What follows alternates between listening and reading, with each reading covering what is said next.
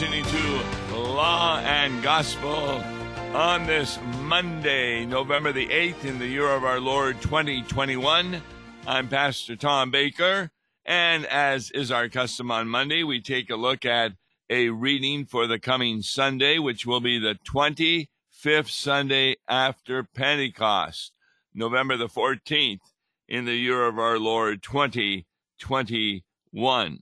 So we're getting near the end of the church year, and pretty soon we'll be hitting Advent. For the twenty-fifth Sunday after Pentecost, the Old Testament reading is from Daniel twelve, the epistle is from Hebrews ten, and the Holy Gospel, which we're going to be looking at, is from Mark chapter thirteen. So, this is when Jesus has gone to the temple, and verse one begins. As Jesus came out of the temple, one of his disciples said to him, "Look, teacher, what wonderful stones and what wonderful buildings." Now, the temple, of course, had originally been erected by Solomon, but then it was destroyed in the Babylonian captivity. Then it was re-erected to some degree when Israelites from the Babylonian captivity returned to Jerusalem, but never the kind of grandeur it was in Solomon's day. And then Herod had worked a number of years in redoing the temple. So even though it wasn't like Solomon's magnificent temple, a wonder of the world, it still was magnificent to look at. The wonderful stones, the way things have been put together, et cetera. So the disciple says, "Look, what wonderful stones, what wonderful buildings." And Jesus says to him, "Do you see these great buildings? There will not be left here one stone upon another that will not be thrown down." Now, what's Jesus talking about? Well, he's predicting the destruction of the temple. In, in fact, one can really say that the temple ended up being the presence of God at the cross of Christ. Remember, the temple curtain tore. That wasn't so much so that people could enter the Holy of Holies, but that God left the Holy of Holies and the temple became a curse. Uh, a good way that Jesus explained that, there was a fig tree, and it wasn't time for fruit, but it had beautiful leaves. And Jesus cursed it because it didn't have any fruit. And the disciples were wondering, "Why are you cursing it? This is not the time of fruit." But he was making a point about the temple. The temple may look beautiful. It has wonderful buildings, great stones, but it is cursed because it has become a den of iniquity with, well, selling animals to sacrifice for your sins, which never can occur, according to the book of Hebrews, as well as taking worship space over for money changers. So Jesus puts a curse on the temple, and never again will it house God in the inner part of the temple, the Holy of Holies. So, on as he sat on the Mount of Olives, this is verse three of Mark thirteen, that was opposite the temple. Peter, James, John, and Andrew, they're talking to him privately. "Tell us, when will these things be? And what will be the sign when all these things are about to be accomplished?" Now, you can understand those questions from those disciples. They want to be prepared. But it's kind of like Advent. God prepares us. We don't prepare ourselves. And so Jesus says to them, "See that no one leads you astray. Many will come in my name, saying, I am he, and they will lead many astray. Now, what Jesus is referring to, of course, are even false teachers, false pastors, who say, I am the one who am proclaiming the word of God. For example, the Pope believes he's the vicar of Jesus Christ, and therefore he can say things that are as good as if they are in the Bible. Try and find in the Bible about purgatory, or about Mary being sinless, or about the fact that she has already gone up to heaven in the body, and we can pray to her. In fact, it's of some interest that in yesterday's Bible study, we were talking about Mary, and I made the point that Jesus' brothers and sisters, whoever they are, and Mary really didn't believe Jesus. What? Somebody said, because they had a view of Mary that she was really wonderful. She had the angel taught to her, Gabriel. But remember, that same angel taught to Zechariah about the birth of John the Baptizer, and he didn't believe the angel. Now, Mary did believe the angel.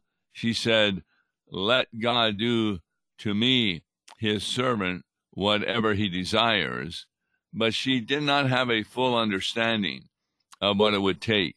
That's why she was somewhat perplexed when Simeon in the temple talked about that she would be grieving greatly. And that was about the cross. And see, if Mary had believed Jesus, three times he said to the apostles and to those around him, I'm going to Jerusalem, I will die there, but three days later I will rise from the dead. And yet Mary was found to be at the cross also, weeping in anguish, thinking the end had come. Remember, it was only that woman who anointed Jesus with costly perfume who believed what he had said about the magnificence of his resurrection from the dead. And that's why she was anointing him with perfume ahead of time, because she wouldn't have the opportunity when he was taken down from the cross. And three days later, while the other women went to see a dead body, she knew that he would not be there. So there was no time to anoint him after that. He had risen from the dead. Now that's faith. And yet the disciples, Mary, his family, and many did not yet quite understand until after the resurrection and Pentecost, when all things were brought back to their remembrance. In fact, Mary became a great teacher to the Apostle Paul after he was converted. He had spoken to her, and she brought back to her remembrance, well, the visit of the shepherds. Now she understood what it meant. The visit of the Gentiles, the words of Simeon and Anna, and the words of her own son. So, Jesus is warning us that there are those who are going to say, I'm the one speaking for Jesus, and even some who say they are the Messiah, and they will lead many astray. Verse seven, and when you hear of wars and rumors of wars, do not be alarmed. This must take place, but the end is not yet. For nation will rise against nation, and kingdom against kingdom. There will be earthquakes in various places. There will be famines. Now this next sentence, the end of verse eight of Mark thirteen. These are but the beginning of the birth pains. What is Jesus talking about? Well, in a birth, you give birth to a new individual. and that new individual will come about on the day of judgment. It's going to be the kingdom of God in heaven, where the saints are going to be with the angels and with Jesus eternally. But it's important to understand that there's still going to be earthquakes, there's still going to be nation rising against nation, and these are but the beginning of the birth pains.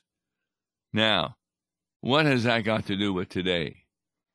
Well, today they're having a great big seminar in, I think it's Sweden, yes, where they're trying to stop global warming.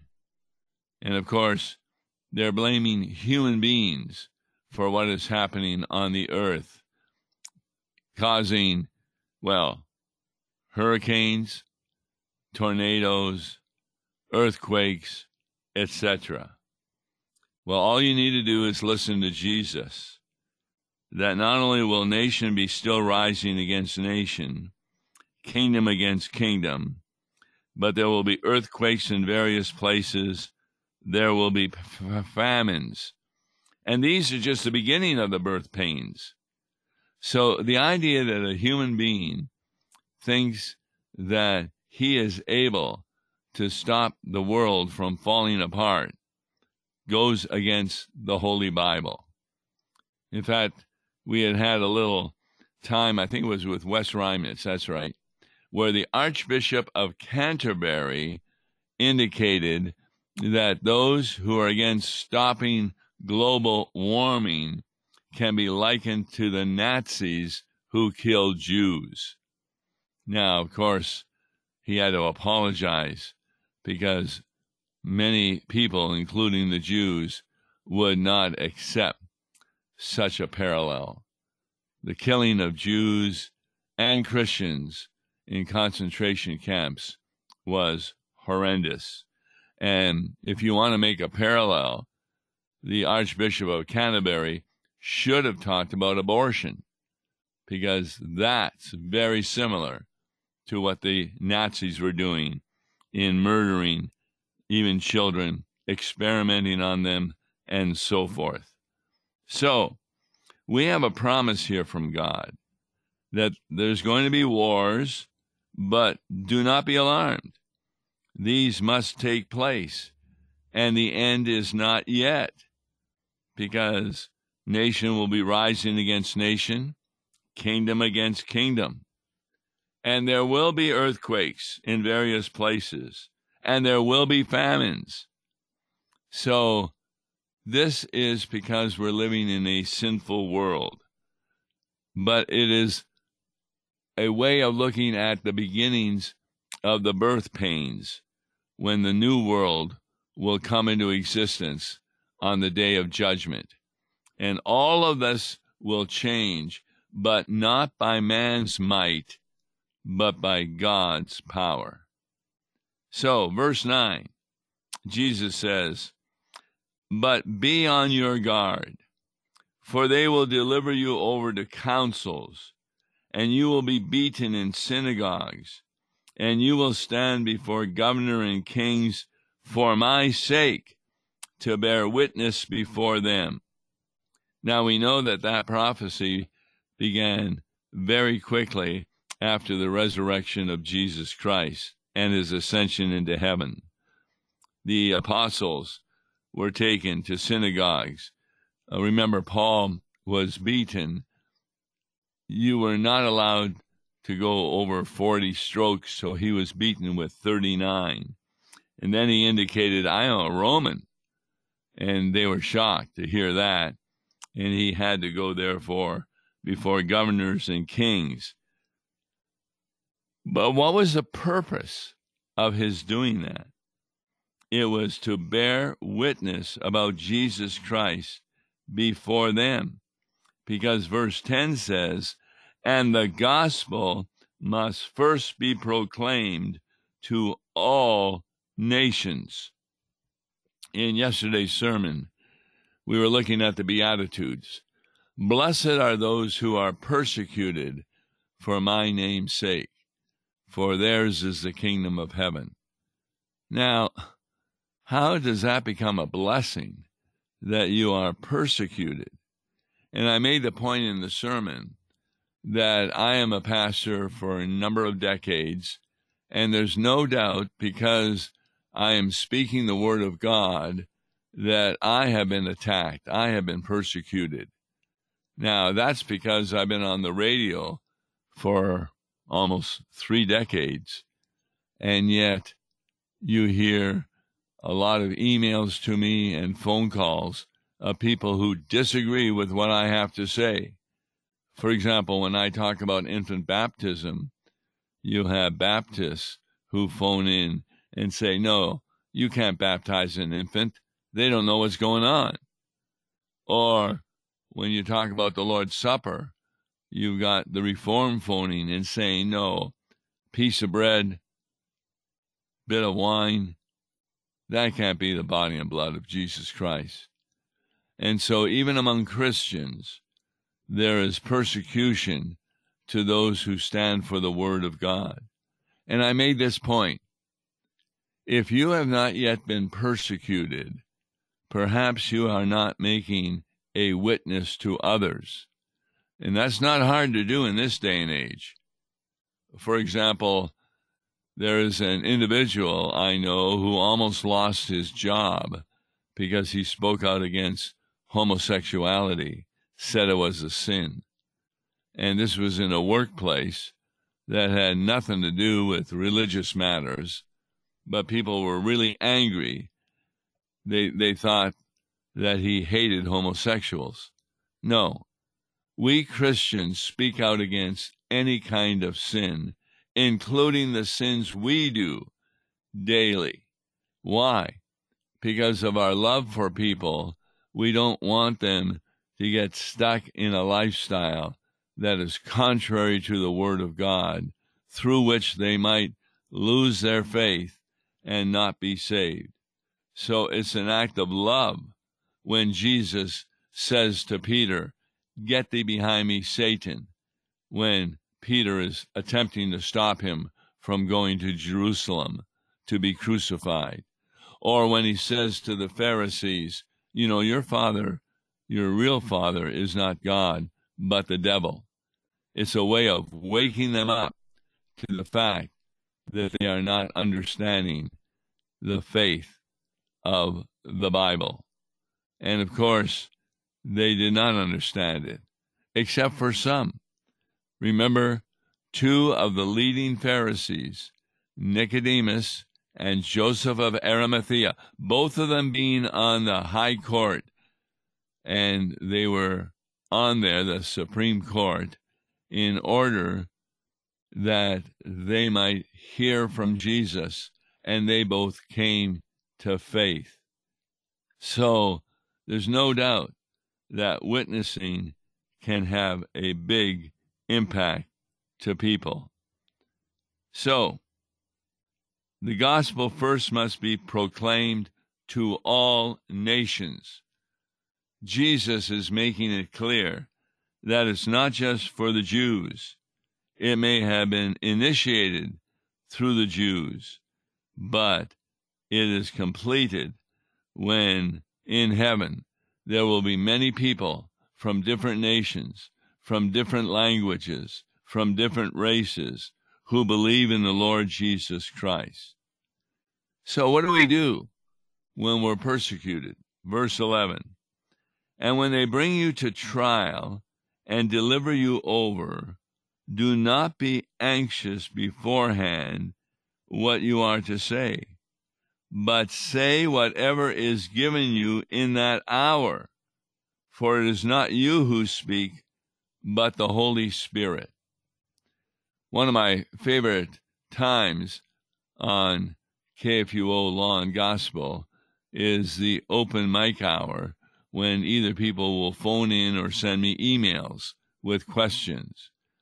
I really enjoy that, because these questions can be answered by the Bible. In fact, I often say, if you ask me a question over something I've said, and I cannot back it up with a biblical verse, then turn the station. I am a false teacher. And that's why in Lutheran theology, the Bible is found again and again as evidence for what we believe, teach, and confess.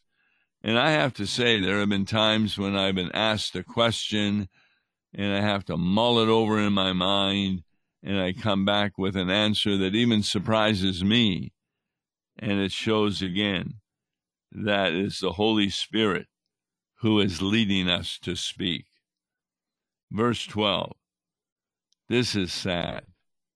Brother will deliver brother over to death, and the father his child, and children will rise against parents and have them put to death. Even in families, there will be divisions. When we had professors at the seminary I attended fall away from God's word, there was great disruption even in their families, and they were teaching their children things that were contrary to the word of God, and children rebelled and went contrary to their parents. And that's just one example from one seminary. It occurs throughout the world. And then verse thirteen, which is the final verse of Mark thirteen in the reading for Sunday. It says, "And you will be hated by all for my name's sake, but the one who endures to the end will be saved." Now, what does it mean, will be hated by all? It's in the context of being a witness to Jesus Christ. People hate hearing you be a witness to Jesus Christ because it includes both law and gospel. Who appreciates hearing that they are such terrible sinners, they deserve nothing but temporal and eternal punishment? Nobody likes that. And yet that is the message of the Scripture. It came to Adam and Eve, and it comes to every one of us. And it comes to those to whom we are witnessing. The reason people need Jesus Christ is for the forgiveness of sins. And if people don't think they're sinners, well, then there's no need for Jesus Christ. How do you show them that they are sinners? You use the law, and the law specifically, for example, the Ten Commandments. I've had people in the back of Uber, the cab I drove around, and I was telling them they are sinners. "No, I'm not a sinner worse than my neighbor." I said, "Well, have you broken the fifth commandment, thou shalt not kill?" "No, I've never killed anybody." "Oh, so you've never said a bad word against someone you didn't like, or have a bad thought against someone?" "Well, yeah, I've had those."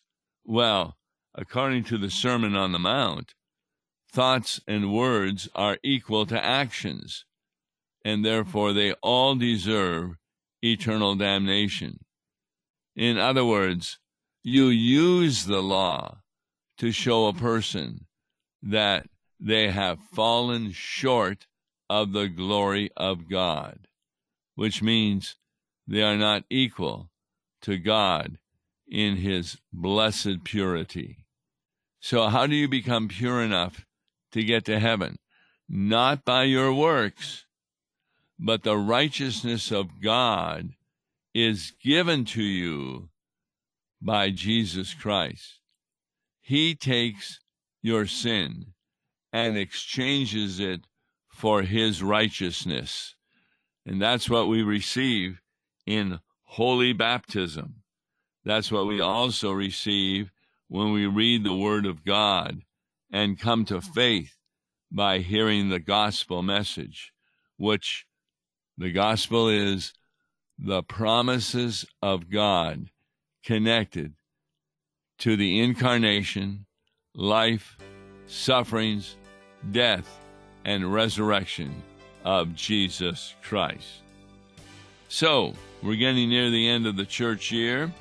On tomorrow's Law and Gospel with Mark Smith, we'll be taking a look at a hymn entitled, "The Day is Surely Drawing Near."